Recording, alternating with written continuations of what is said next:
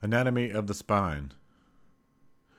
The vertebral column supports the body's physical structure and nervous system, enabling movement and sensation. Pathology of the spine can lead to debilitating outcomes on quality of life. The vertebral column spine defines the animal subphylum vertebra or vertebrates of the phylum Chordata. In humans, it is comprised of 33 vertebrae that include 7 cervical, 12 thoracic, 5 lumbar, 5 sacral, and 4 coccygeal, along with the skull, ribs, and sternum. These vertebrae make up the axial skeleton skeletal system. Protection of the spinal cord and spinal nerves. The spinal canal, a central lumen within each vertebral body, contains the spinal cord. Spinal nerves emerge from the main cord at each vertebral level to make up the sympathetic trunk and splanchnic nerves. The diameter of the spinal canal changes in different parts of the vertebral column, larger in the cervical and lumbar regions and smaller in the thoracic regions. Structural support.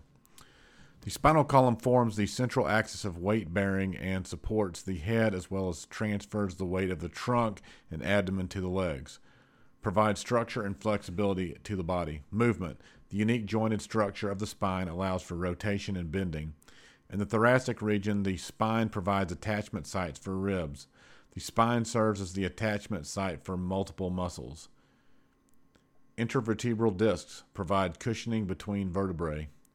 Intervertebral discs are cartilaginous structures between adjacent vertebrae comprised of annulus fibrosus and nucleus pulposus. The discs comprise about 25% of the length of the vertebral column. They support the anterior and posterior longitudinal ligaments. Nerves. The nervous system is split into two systems the central nervous system, CNS, which is comprised of the brain and spinal cord, and the peripheral nervous system, which consists of spinal nerves, cranial nerves, and their ganglia. The spinal cord is contained within the vertebral column. 31 pairs of spinal nerves exit the spinal cord and pass through the intervertebral foramen to innervate the periphery. Meningeal branches of the spinal nerves innervate the vertebrae. Muscles. As the central weight bearing boning structure, the spine undergoes tremendous force. The muscles that attach to the spine help maintain posture and distribute the uneven force of the body's weight. They are divided into extrinsic and intrinsic back muscle groups. The extrinsic muscles are further divided into superficial, trans, trapezius, latissimus dorsi, levator scapulae, and the major and minor rhomboids, and intermediate serratus posterior superior and serratus posterior inferior groups.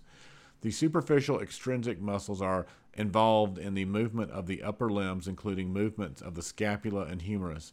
The intermediate extrinsic muscles are involved in the rib movement and aid respiration. The intrinsic back muscles are separated into three layers superficial, intermediate, and deep. These muscles aid in the movement of the spine and maintain posture. The superficial layer is made of the splenius capitis and splenius cervicis. These are involved in neck rotation, rotation, and extension. The intermediate layer is mostly made of the paraspinal or erector spinal mus- spinae muscles. The uh, iliocostalis and longissimus and spinalis as the name implies, the erector spine are important in extending and maintaining the central curvature of the spine. The adult spine is normally curved slightly with cervical lordosis, thoracic kyphosis, and lumbar lordosis. The curvature originates during embryogenesis and further develops during childhood. Thoracic kyphosis and sacral curvature are formed during fetal development, known as the fetal position. Cervical curvature develops when babies begin to develop, support the weight of their heads. Lumbar lordosis develops when children begin to stand and support their body weight.